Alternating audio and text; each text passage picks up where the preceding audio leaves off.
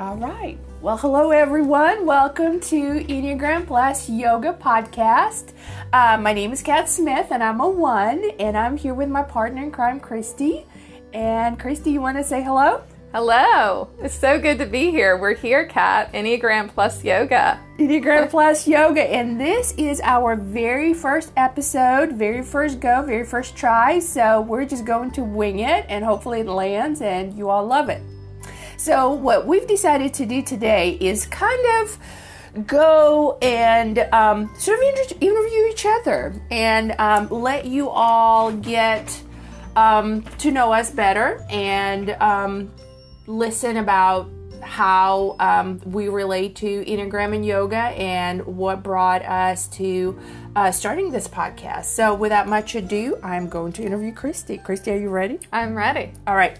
So full disclosure, we kind of prepared some of these questions, so we've had a second to think about our answer. So if you think that we are so together, we are, because we sort of thought on it a little bit, but I don't think it's going to take away from how interesting I hope you would find our answer. So my first question for Christy is, I know you're an Enneagram enthusiast and you're a yogi. Mm-hmm. So anything else you want to share about yourself other than you love Enneagram and you love yoga? Yeah, I love Enneagram and I love yoga. I guess I'll start by saying I was introduced to the Enneagram about 20 years ago. I was in graduate school. I was attending a 2-day workshop. Had no idea what the Enneagram was, but a friend said, I think you'll like this. And I had majored in religion and psychology in college, and it just seems like the Enneagram can be a little bit of a bridge of those two. It's very spiritual, but it's also very rooted in psychology, and so it did. It felt like a fit for me. And I immediately identified with the Enneagram too. I was like, oh my goodness, this is me. Like, I'm a helper. I help at the expense of myself. You know, sometimes the Enneagram 2 is called the giver. I tend to give too much in order to maybe make people like me. Like, I was like, it was spot on. I was so impressed with the fact that it not only captured me, but that it said, you can be more. You can be healthier, you can be this best version of yourself. And so I started to delve into the Enneagram. I worked with a counselor and looked, you know, at it some, and it was pretty transformational for me. And like many things in my life, it's been something that I've left for a little bit and then come back to. But I definitely have been learning more and more about it in the last few years. I use it in my practice. I'm a licensed marriage and family therapist, and so I do it with all of my clients, and I would say for 90% of my clients, they love it, you know, but it's not for everyone. And so that's always something important to say too, is that just like yoga's not for everyone, the Enneagram's not. But for me, it has been transformational. And I think I took my first yoga class around the same time that I you know, was introduced to the Enneagram, and so they've both been amazing for me. And like the Enneagram, yoga has been something that kind of, you know, I'd do for a little while and then leave for a little while. But in the last 10 years, I've been, you know, pretty regular about my yoga practice. Went to yoga school about 5 years ago, maybe a little more than that, and became a yoga teacher, and that's been exciting too. Like, it's a way, yoga is a way that I release trauma and pain from the body. I have a hard job as a therapist. I receive a lot of stories, and so this is a way that I get to release some of that through my own practice. And even as a teacher, we get to breathe with our students, and it's a way that we release things that we're holding in our body. Yeah. But I guess in terms of what I want people to know most about me, I'm a mama, and that has been also, like the Enneagram and yoga, something that is just a joy, and it's the hardest thing I've ever done. Mm-hmm. I have a 1-year-old. Yep. It took my husband and I 7.5 years to get pregnant. Oh my gosh. So so we're coming to this a little older in life. Yeah. And more mature. Yeah. I hope more mature, but it also can be harder. You know, your energy level sometimes is a little lower the older you are. But I love it. Like, that is definitely my most important job, and that's where I'm learning a lot about myself too, just like I do with yoga and the Enneagram. So, yeah. That is great. I love it. All right. Well, moving on, let me ask you about this. So, you came to me a little while ago, and I was completely... it was unexpected. I was so flattered, but you said, hey, listen, would you like to do this with me? And I was like, yes, absolutely. So what made you decide to start this podcast? What brought that idea? Well, I think it obviously fits nicely with being an Enneagram helper, right? Like, yeah, let me help people. Let me offer something. Let me give to the community. So that's a part of it. But I also think that there's something in it for me. I get to learn as well. Like, that's the thing about the Enneagram and yoga. You never stop learning about yourself, right? So this is like something where hopefully we're getting to give back to others, but we're also receiving, we're learning, we're growing. So I just felt like it was a win-win to try it. It's scary because you're putting yourself out there. And I'm sometimes a private person, and I'm like, what am I doing? I'm doing a podcast. For everybody. For everybody. Hear. But it's exciting. Like, we're going to do fun things. We're going to do like mantras for every pose. Or for every number on the Enneagram, yoga poses for every number on the Enneagram. We're going to think about meditations for each number, and we're going to interview people. And we're going to invite guests. Yeah. We're going to have lots of guests from every number, all 9 numbers. They're going to be here. So I think that, you know, the why is intrinsic to my personality. It's to help. Yeah. But it's also to receive, I hope. So I think that's great. Yeah. I mean, I'm benefiting from that. I think that's great.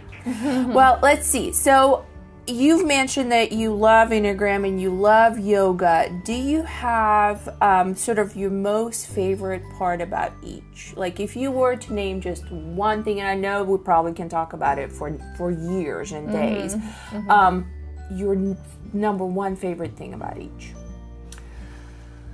Well, for me, I think it's hard to say just one thing about each, but one thing they both have in common is they're so introspective. Yeah. You know, it's a journey inside yourself. It's a journey to the self. It's this way to kind of slow down. Yeah. I mean, they both help you to really slow down and look at yourself, look at your shadow side. I mean, for example, if you're in a yoga class, you start to notice, oh, I'm comparing myself to others. And have we all done it? Oh my gosh! And the Enneagram points to that as well. Like, you look at the deadly sin of the 4, and we're all 9 numbers. Even though we have a dominant number, we're all 9 numbers. But the deadly sin of the 4 is envy, and so 4s tend to compare themselves to others. But in the same way, I'm not a 4, but I can do that. I can compare myself, and so.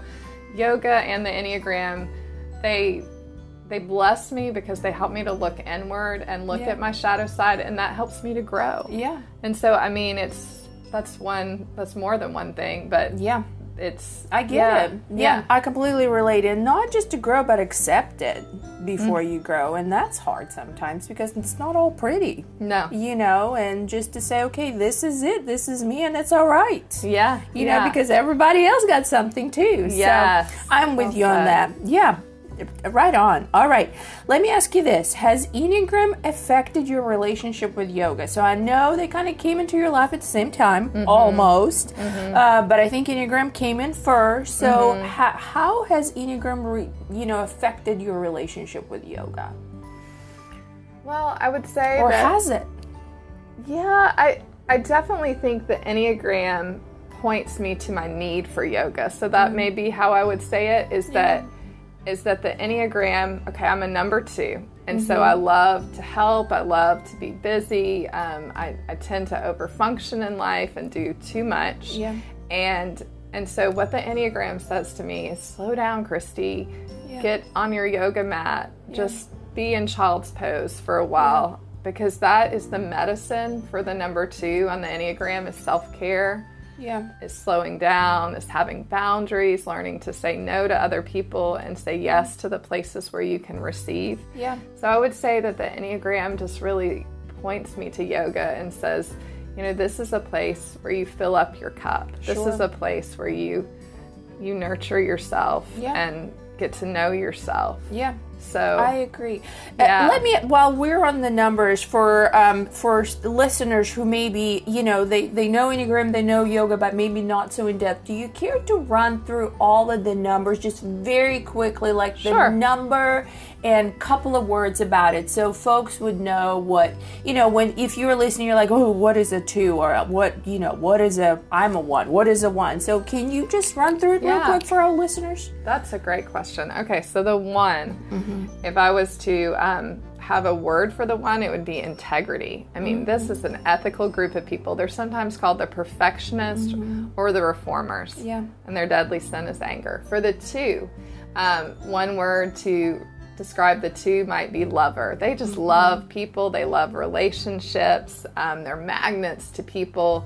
Their deadly sin is pride. They want to be seen as good by others, and so that pride can get in their way. Yeah. For the 3, the 3s are sometimes called achievers or performers.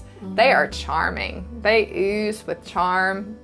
Their deadly sin is deceit, and that deceit doesn't mean they're deceiving others, but they're deceiving themselves by how much their work gets in their way. Yeah. The 4 is the artist, or the romantic, sometimes they're called. They are creative. That would be my word for the 4. They're just natural artists. Their deadly sin is envy, and they do compare themselves to others. They also come off as a bit moody and broody sometimes, but they are so good at feeling their feelings. They teach the rest of us to feel our feelings. The 5 on the Enneagram, sometimes called the investigator, the 5 is full of knowledge. That would be my word for the 5. They're knowledgeable. They are just intellectuals who have books surrounding them, or they're looking at their computer and just soaking up knowledge. They get in their own way through avarice, through withholding, withholding their time and their resources from others. The 6 is the loyalist. They are loyal. They help other people to belong. They're just the type of person that is going to be really engaged in the community, maybe engaged in their religious group or something like that. They just are natural groupies, right? Yeah. And the loyalist gets in their own way through anxiety. They have a lot of anxiety. They're always catastrophizing, seeing the worst. The 7, the enthusiast, the adventurer. I'm married to one. You're familiar with the 7. Yep. So, Kat's husband is a 7. They are fun. That would be my word for a 7. They are fun. They're full of life. They're full of joy.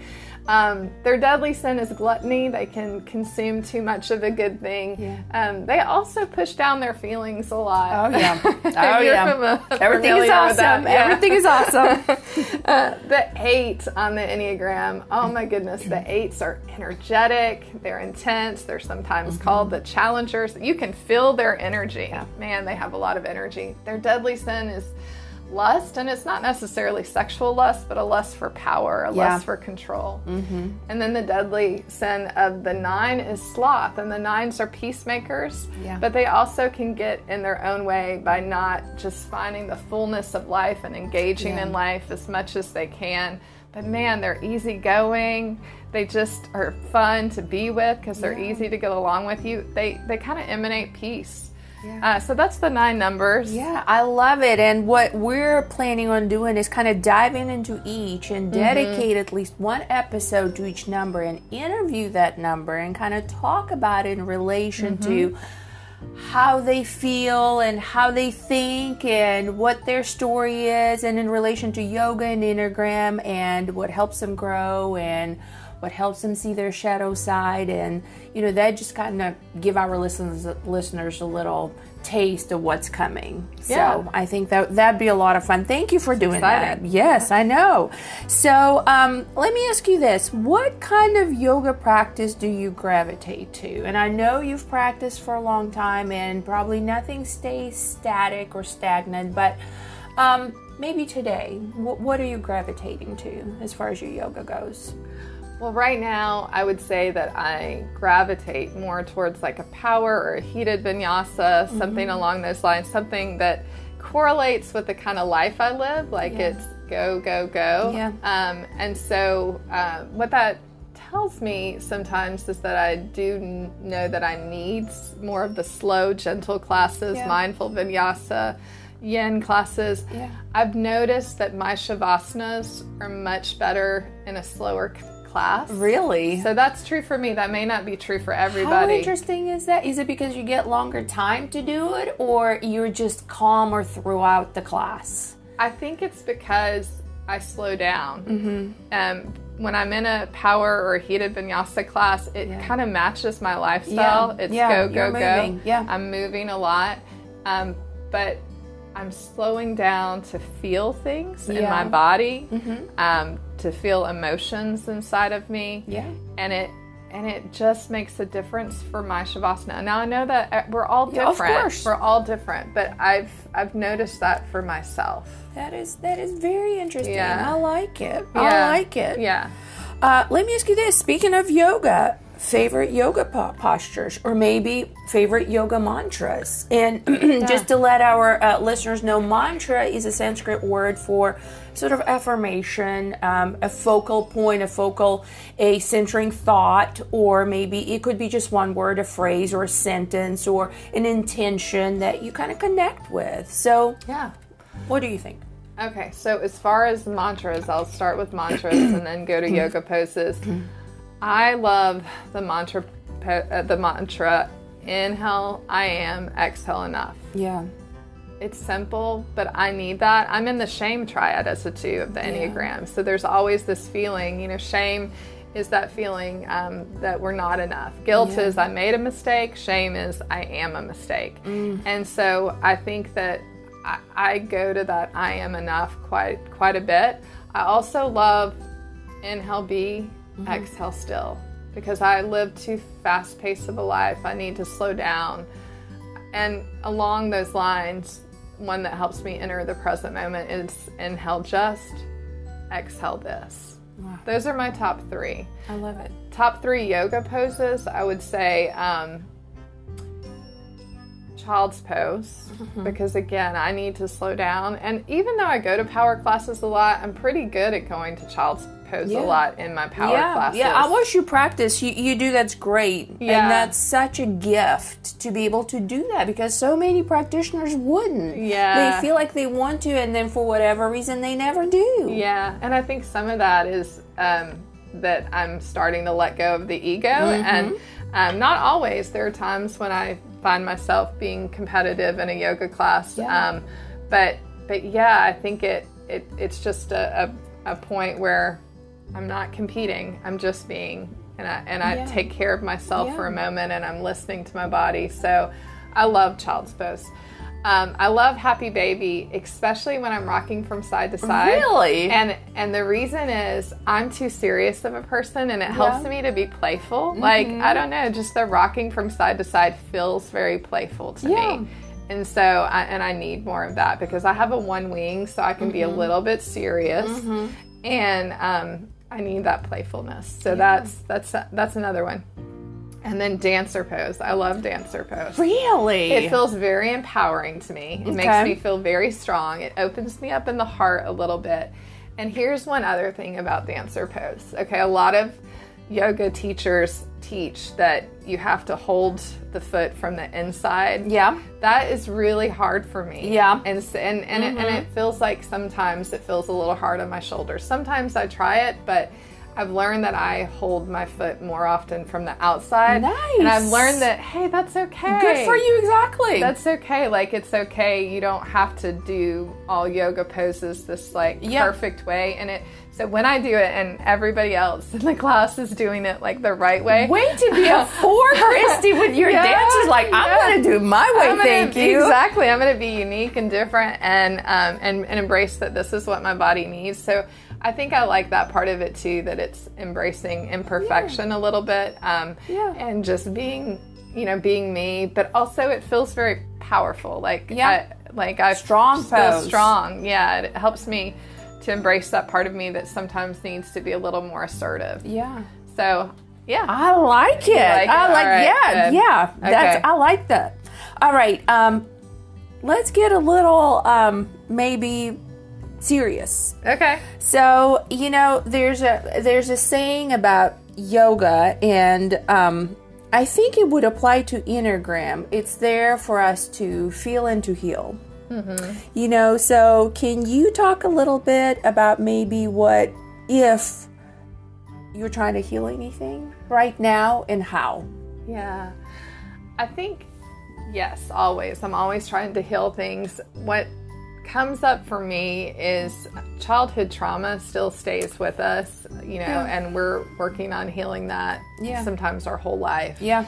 And I grew up as the child of an alcoholic. My dad was an alcoholic. Same as me. I did not know that. Wow. A highly functioning social alcoholic. Okay, your dad. Mm-hmm. Okay. My father. Okay. Mm-hmm. Yeah. My dad, his alcoholism did get in his way. I don't know if he was this high functioning all the time. He did mm-hmm. lose a job over his alcoholism mm-hmm. and had to go to rehab. And it really affected. Now, he was a really good dad. I always like to say that because there's yeah. this picture that alcoholic yeah. fathers are degenerates. Yeah. And my dad loved us. He wow. wasn't a good husband. He cheated on my mom. See, he was. Oh my God, how did I not know that? It's wow. like, yeah. Well, see, here we go. This yeah. is maybe part of why we're doing this, to share our stories. Yeah. Like, this is one of the reasons we want to do this podcast yeah. too, is a place of vulnerability. You're never alone. Yeah. Yeah. Yeah. And so I think that what happened for me in response to having a father who's an alcoholic is I became the hero child mm-hmm. of the family, the responsible one, mm-hmm. the one who tried to fix things, the one who tried to... You had to father yourself. Yeah, and mm-hmm. my two brothers. I was, you know, my mom was an excellent mom, but of course it was really hard on her. Yeah. She was a little bit depressed at times, yeah. and so, you know, I was trying to take care of everybody and yeah. be kind of like the second mama. Yeah. And so... I have that tendency now in my adult life to be too responsible, to take on things yeah. that I want to fix and take care of. And so I'm still trying to heal that. And mm-hmm. that's where the Enneagram really helps with helping me to set boundaries and to say no and to learn to take care of myself and not just take care of others. Yeah. So it's amazing, even though I've been in therapy and, you know, love the Enneagram and yoga and done all these things to heal, I'm still working on that yeah. part of myself. Like yeah. it's still there. Like that wounded child is still inside of me, and she still needs love and care and affirmation and reminders. Like, yeah. You know, I need to reinforce to myself all the time. It's okay to take care of yourself and to yeah. say no. Yeah. So that's probably one of the big things I'm trying to heal. I get it, friend. I get it. All mm-hmm. right. Well, thank you for sharing that. It's, mm-hmm. you know, I am with you. I feel like I am, and maybe it's everybody right now. We're so maybe exposed through social media and oversharing, but then there's a lot of things that are still staying in the closet for everybody, mm-hmm. and people just broadcast what they want and don't what really mm-hmm. hurts and what matters. So I feel like it's important for somebody else out there to hear that, yeah, everybody has pain, everybody yeah. has hurt, everybody's trying to heal, everybody's had some shit in their life that has mm-hmm. gone wrong, mm-hmm. and none of us are alone at that, mm-hmm. especially in today's world where everything is picture perfect, literally, and mm-hmm. that's all we see. You know, on TV, on Facebook, on Twitter, on Instagram, that it is, everything is perfect. And, you know, it's important to remember it.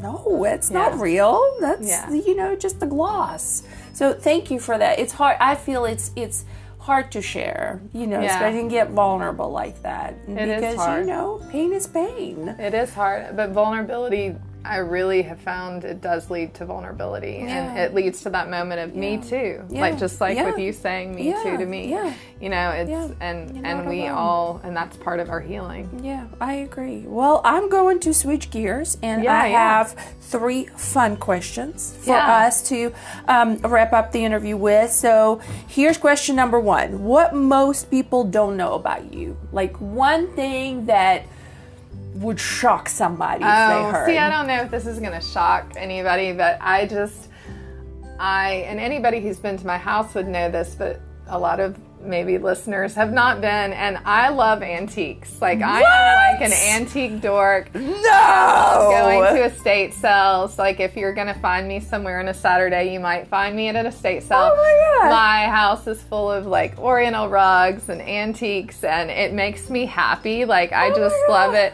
But, you know. Do you have a favorite piece? Like, the truest, prizest possession. Oh, just, I think the oriental rugs, you know, I just, I love them. I love blue and red in oriental rugs. That's like my favorite color. Anyways, you walk into my house and it looks like a 70-year-old lives there because. Now I feel like I need an invite.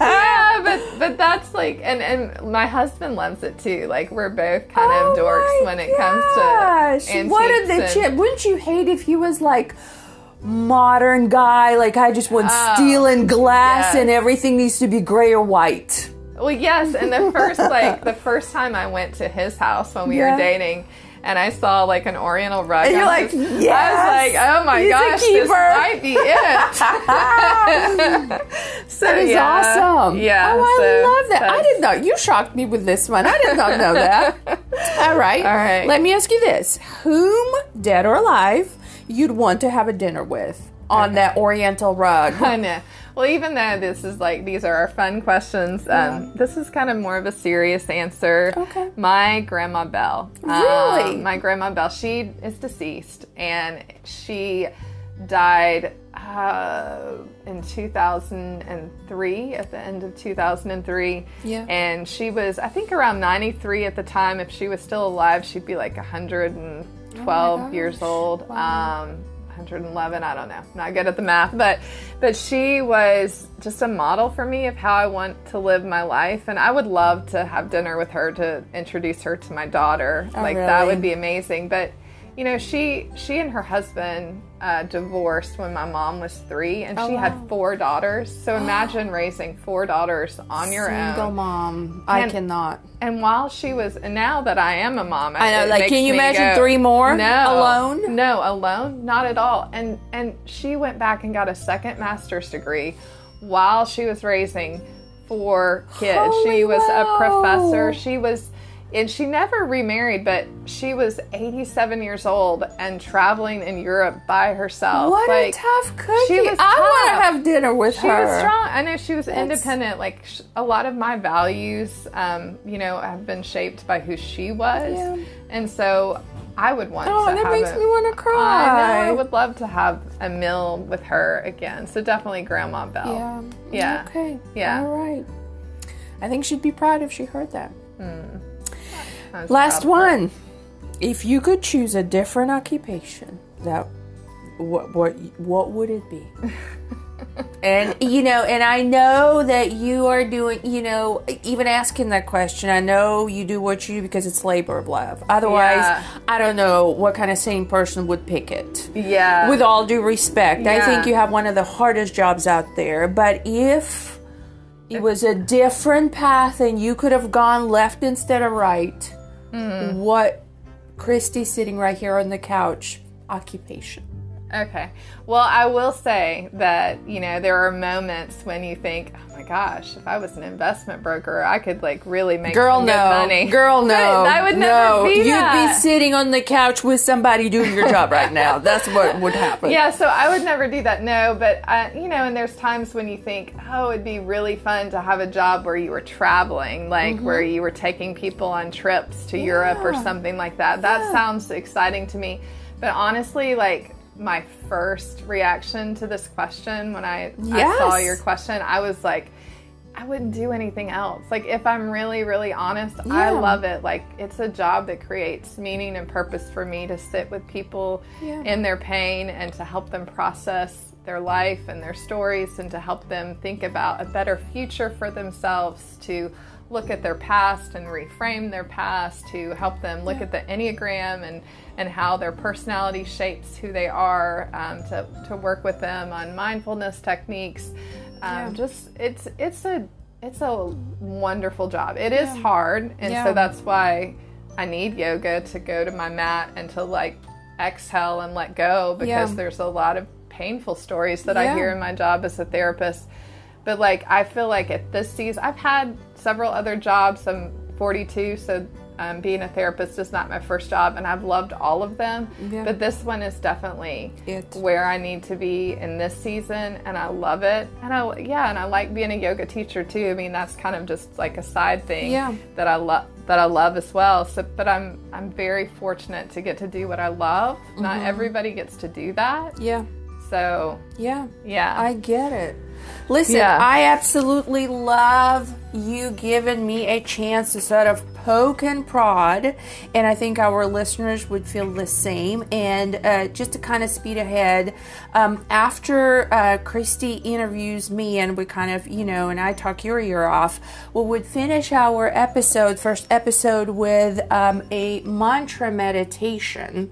And that is, Christy's going to lead us in it. And what we want to do with this podcast is basically not only take you through the interview process with all of the numbers on Enneagram, but we also want to provide, like Christy said, mindful, practical tools, skill sets, and they don't have to be extremely lengthy, or you don't have to have special training to access them. It could be just a couple of minutes of meditation. It could be a particular mantra that you can take with you and kind of have as a focal point. And hopefully that would be helpful for our listeners. So we will close today's episode. Christy would lead us in a short meditation. Yeah. Cool. Yeah. Awesome. All right. So now some questions for you. Let's do it. So I know you've been a yoga teacher for a while now. Mm-hmm. When did you take your very first yoga class?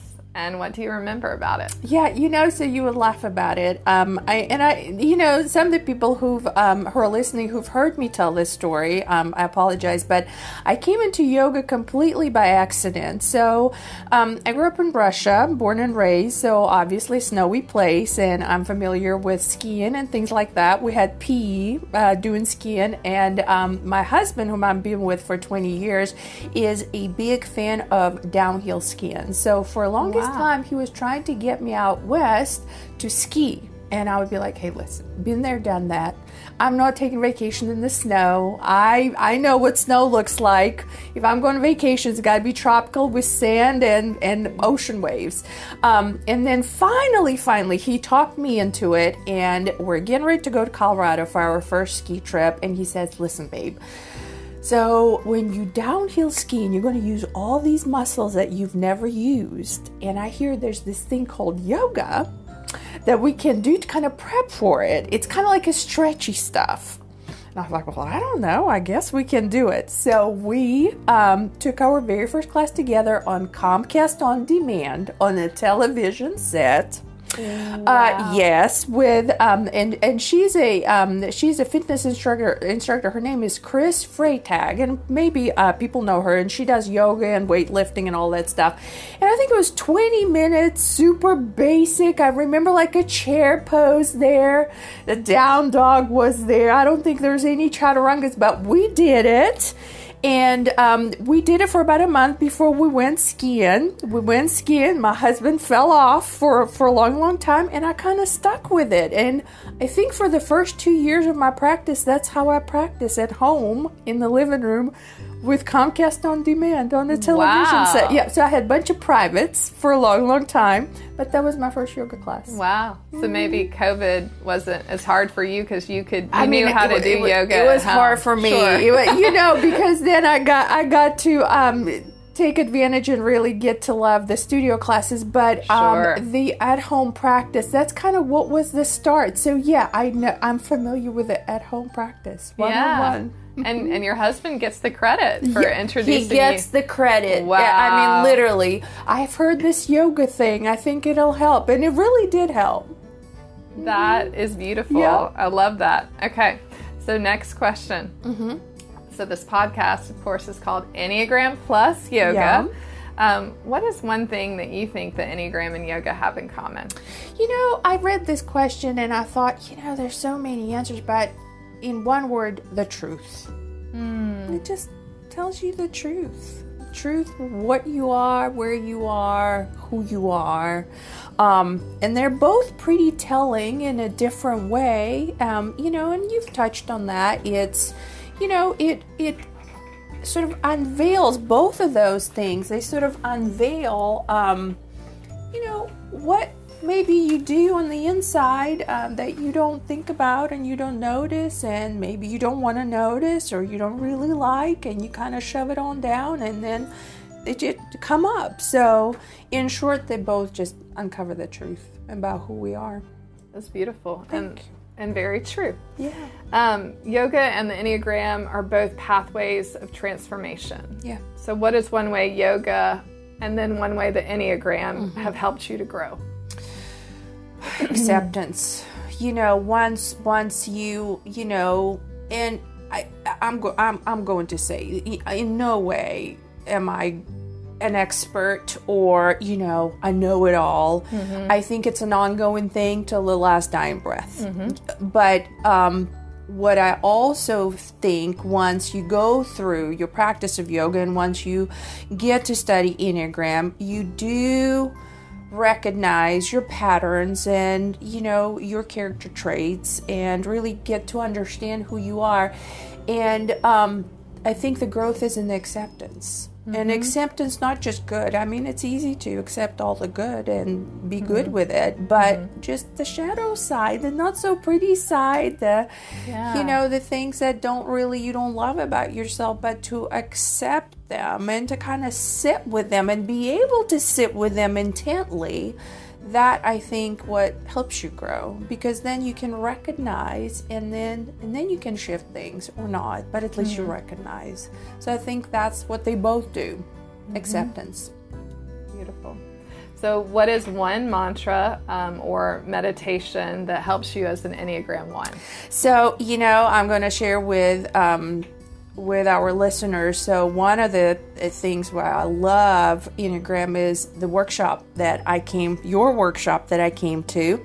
And part of the workshop, which I loved, was not only you talked about all the numbers, and we kind of, touched on different topics and very interesting things, but you have offered a mantra for every single number. Mm-hmm. And I remember teaching a class that following week to my students, and I typed up all the mantras that you've offered, and I just read them all to my students without talking, the number 1, number 2, number 3. I just read them all and said, I think one of these would speak to you. So you just take the one that speaks to you, because the one that you gave for number 1 spoke to me, and that's I'm enough. Mm. I struggle with, as a 1, of having to earn the love. Mm-hmm. I feel like I have to work for it and show you the fruits of my labor, because then, I would be loved. So knowing that, I don't have to do that. Mm-hmm. I can, but I don't have to. Yeah. So that what I have and what I am is enough to start with. And that's mantra you give, and that's, to this day, is my favorite. I am enough. Oh, it is a beautiful one. Maya Angelou said, you alone are enough. Mm-hmm. You don't have to prove yourself to anyone. Right. That is such a number 1 quote, right? Yeah. Like, you are enough. You don't have to prove your worth. Yeah. But the 1 does tend to want to prove it through a house that looks perfect, an outfit that does whatever, right? Kids all taken care of, work is done, all the T's have been crossed twice, all the I's have been dotted 3 times, and without a fail, always and forever. Mm-hmm. And the funniest thing, and it took me forever to understand, that only people that care about that are 1s. And the chances are that everybody around you are 1s or slim to none. Yeah. So, I've been with my husband for 20 years, and it took me for the longest time to understand that I tried to love him in a one way, and although he thought it was pretty cool, like it didn't feel like love to him. Like coming home to the cleanest house ever and the floors that you can eat off, he's like, oh, that's cool, but he wasn't like blown away. He didn't feel loved by it. And yeah. I did. I was loving myself through scrubbing those floors. Like, oh my God, he's going to be blown away. He would feel like the most loved person ever. So just to understand that not only do you have to earn the love, that it's all for you. Yeah. It's all in reflection of what you feel, not what everybody else needs or wants. Right. And going back to the last question, that's the growth. Yeah. Just to understand, not only see it, but understand it, and then being able to recognize it again and again and again, because we repeat the pattern. Yeah. Yeah, you know? Yeah, that you don't have to work so hard. Yeah. He already loves you. He already loves me, you know, and I don't. The floors do not have to be clean, you know.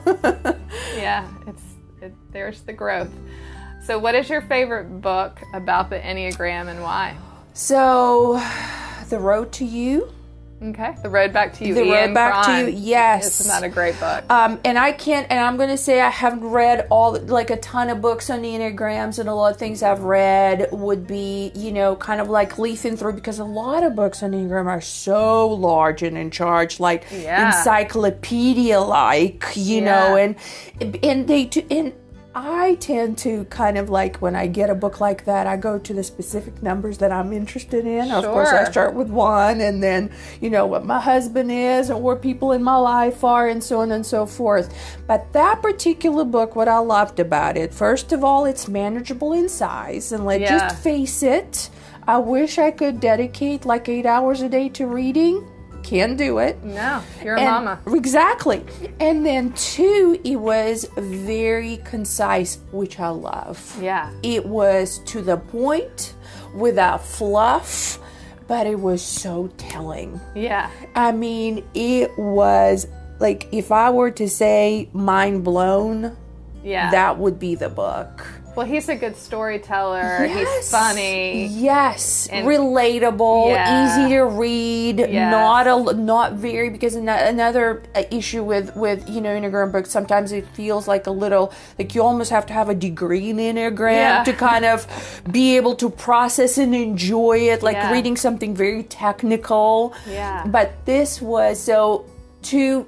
You know, our listeners were like, I don't know, I want to read something, but because there's so much resources out there, that would be the one I would check out of the library and maybe buy on Amazon used and start with that. Yeah, it's a great start. Don't you think? On the Enneagram. It's called The Road Back to You by Ian Cron. Mm-hmm. So we highly recommend that if you're just starting out. Yeah. And one of the things about this podcast that we've talked about is we want to make it where it's a user-friendly podcast. Yeah. We're not trying to, you know, have some sort of like intellectual conversation about the Enneagram or yoga. It's more about tuning into the body, the mind, and the heart. And that happens in this book, The Road Back to You. Mm-hmm. So check that out. So the needed childhood message for a 1 is you are good. Yeah. Or you are enough. Yeah. Are these words healing for you to hear, and why? You know, and I thought about it actually this morning. You know, I thought about you're good, and I wouldn't say that is healing, because I feel like I have really... It's sort of like in a bone mirror, and not that I'm goody two-shoes, but I always would tell my husband, like, we would talk about college experiences, and I was like, I was such a box. Mm. Like a square. I was a square. Mm. No drugs, limited parties, keep it together, don't do anything crazy. Good girl. No arrests, don't, you know, the designated driver, like all of that. Not that I didn't have, like, college was... You still had fun. Yeah, the best time. I mean, I've had hangovers, I overindulged, like whatever. But, so the good I've never struggled with. It was just, that's it. And I, you know, embraced it.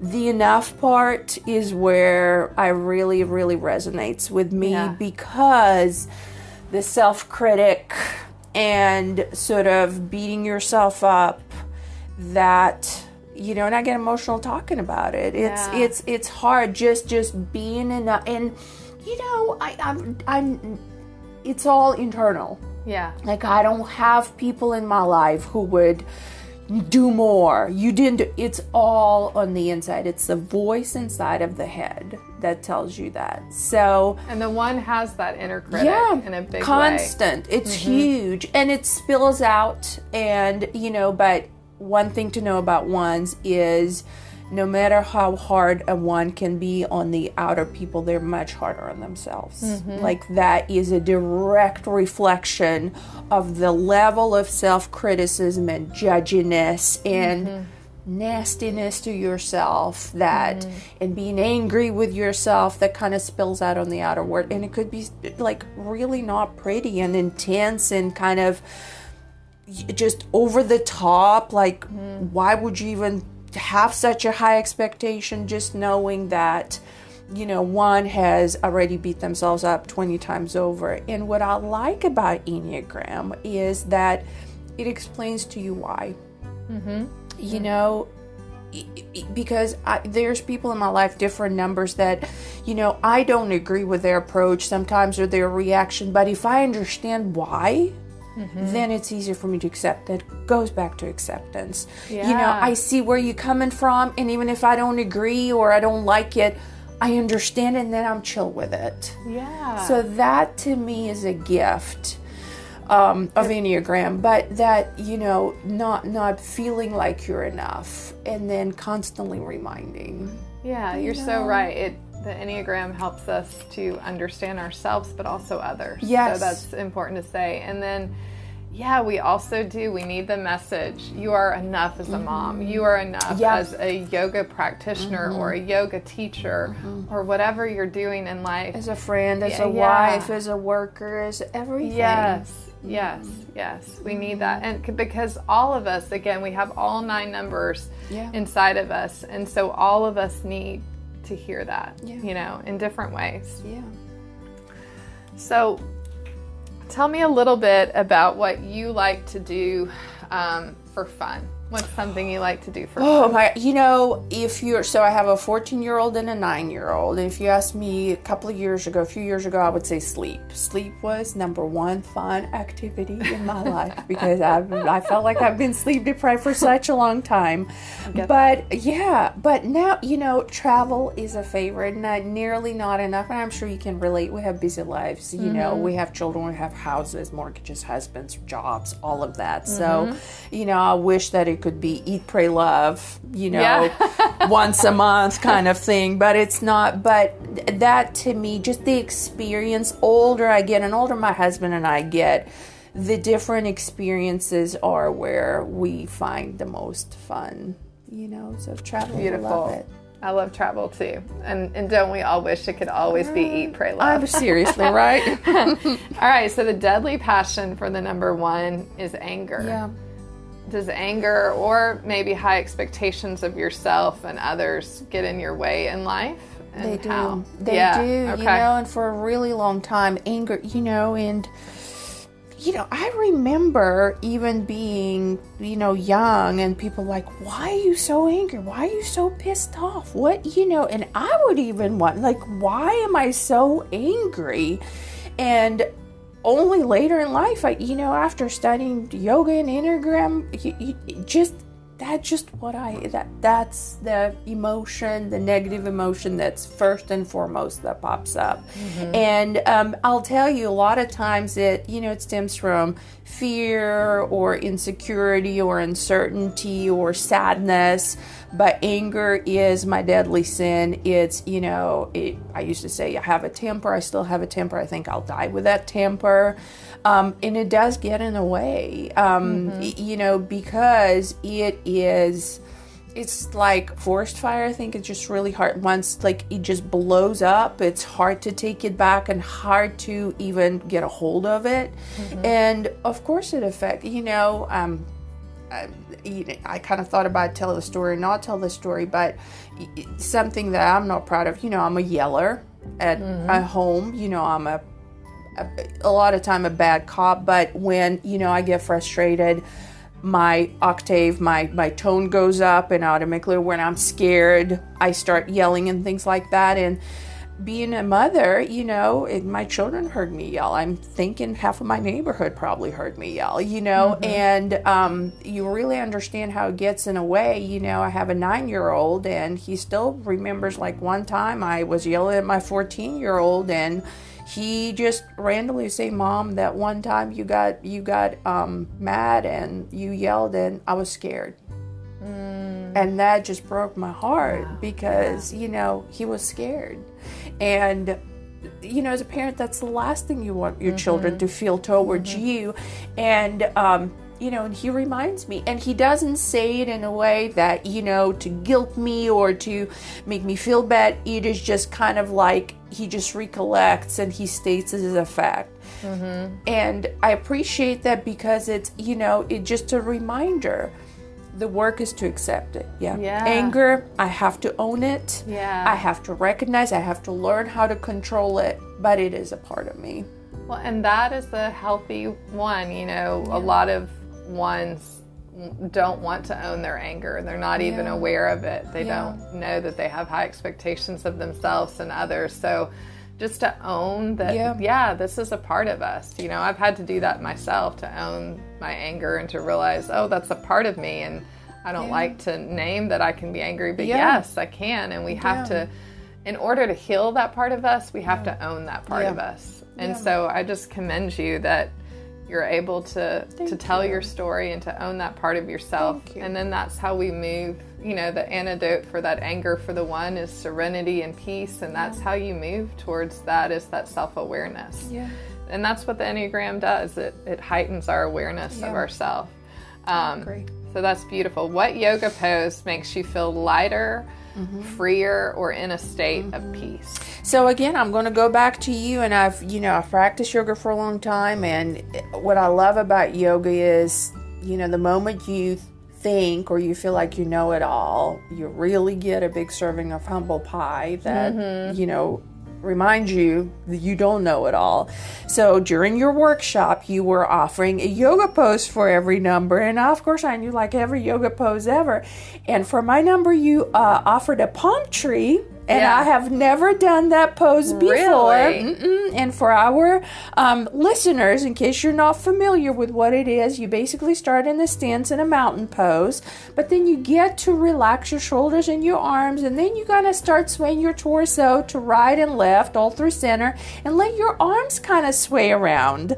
It's really nice because you feel free, you feel silly, you feel light. Mm-hmm. The back of your hands tap the back of your lower back, so kind of stimulating the kidney area there a little bit, in case you want to know that, you know, the physical benefits. But I love it. Yeah. I do it with my classes every so often, especially when I teach a class and I feel like the energy's too serious. I would just stop them mid-sequence, like, everybody stand up, we're doing the palm tree.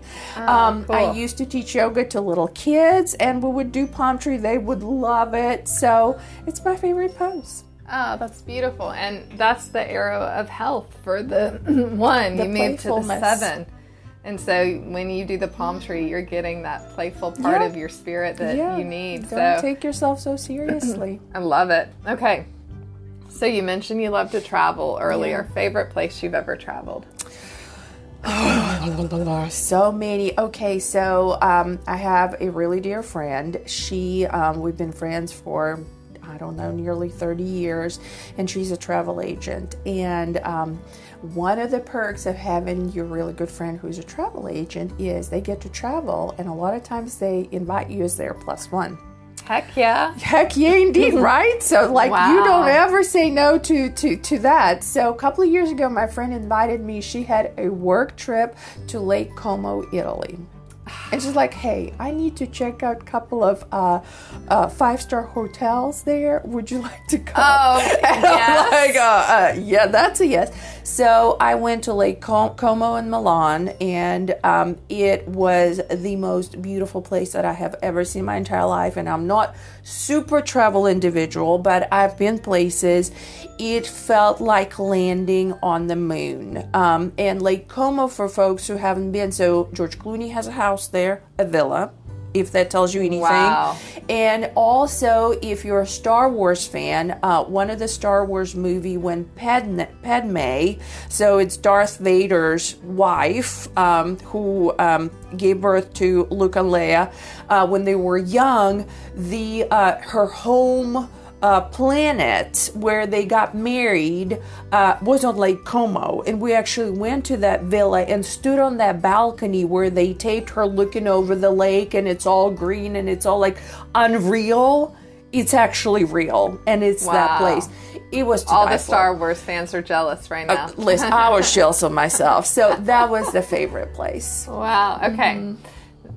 And this is a question about laughter, because the ones need laughter. They need that playfulness. So what makes you laugh from deep within your belly, like the laughing Buddha? Like, just picture the laughing Buddha. What makes you laugh like that? So I thought about it. You know, I love one of my favorite traits in any individual sense of humor. And I think because I love laughing so much, or I love people who can laugh or be funny or make fun of themselves.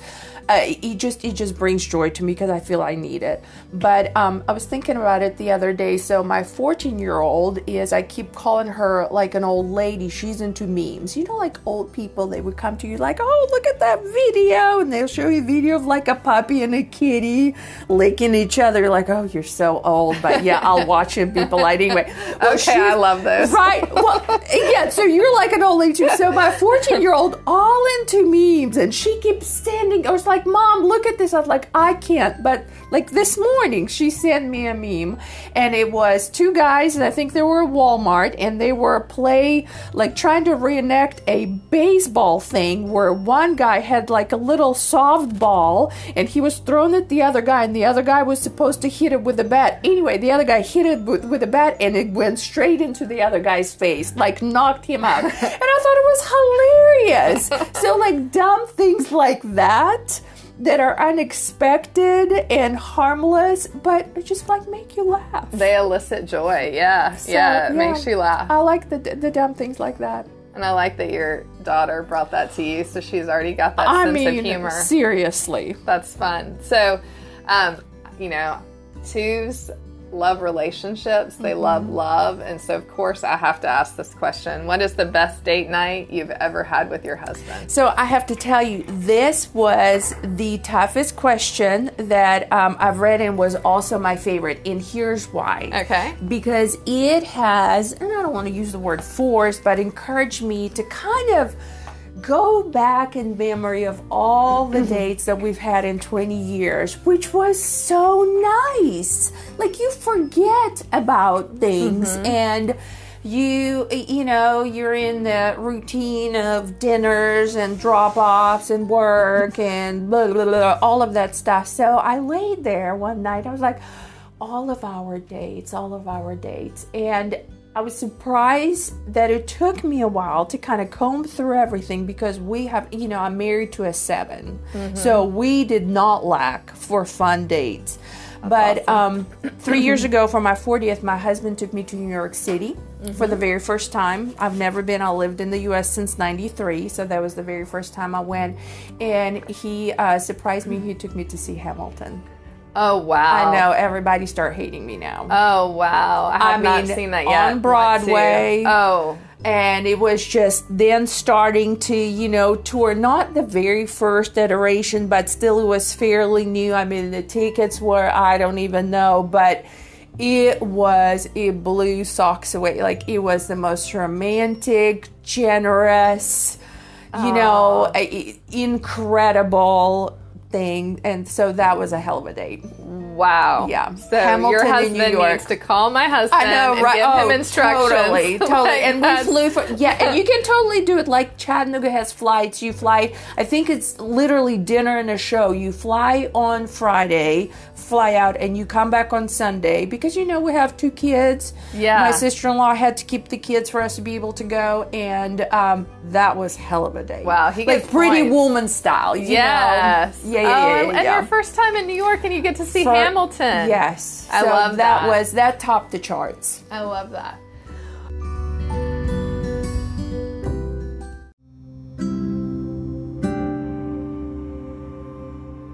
Okay, well, we promised that we do a meditation to end. Let's do it. And this is a meditation for a 1 and a 2. Okay. I mean, this is perfect because, you know, 1s like to stay busy through, you know, doing, reforming, perfecting. Yeah. 2s like to stay busy through giving and helping. And both, you know, temperaments tend to overdo life a little bit. So let's do this meditation. Just wherever you are, you can be on the ground, you can be in a seat, but allow your palms to face down towards your thighs. That's a real grounding posture.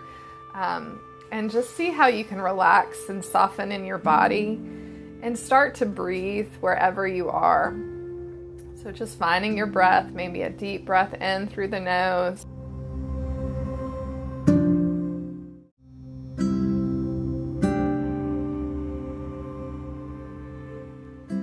Exhale out through the mouth. The name of this meditation is Stop, and the S in Stop stands for stop and enter the present moment. Take a moment to let go of your things to do list and to just be here, to enter the present moment. And the T in Stop stands for take some breaths. So go ahead and take some deep, intentional breaths.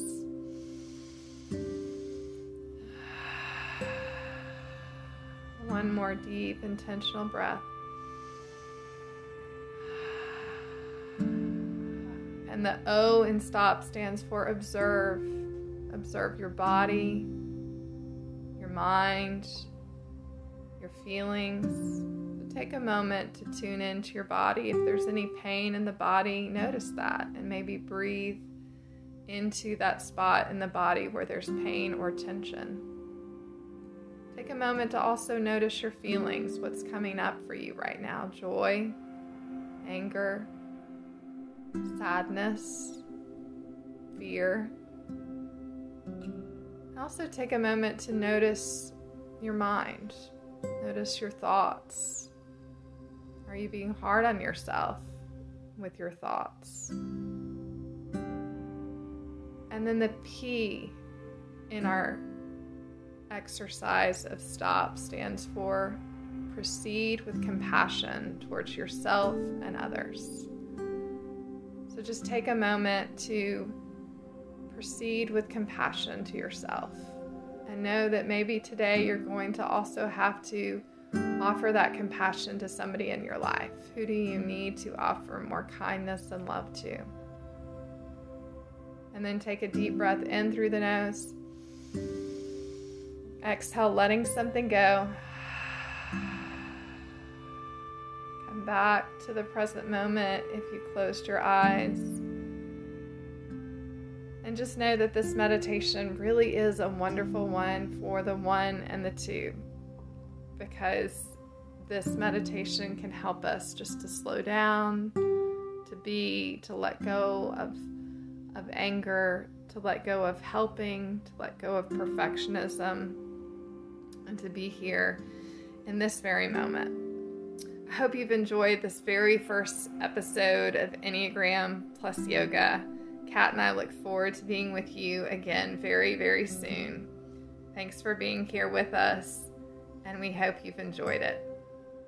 Namaste, my friends.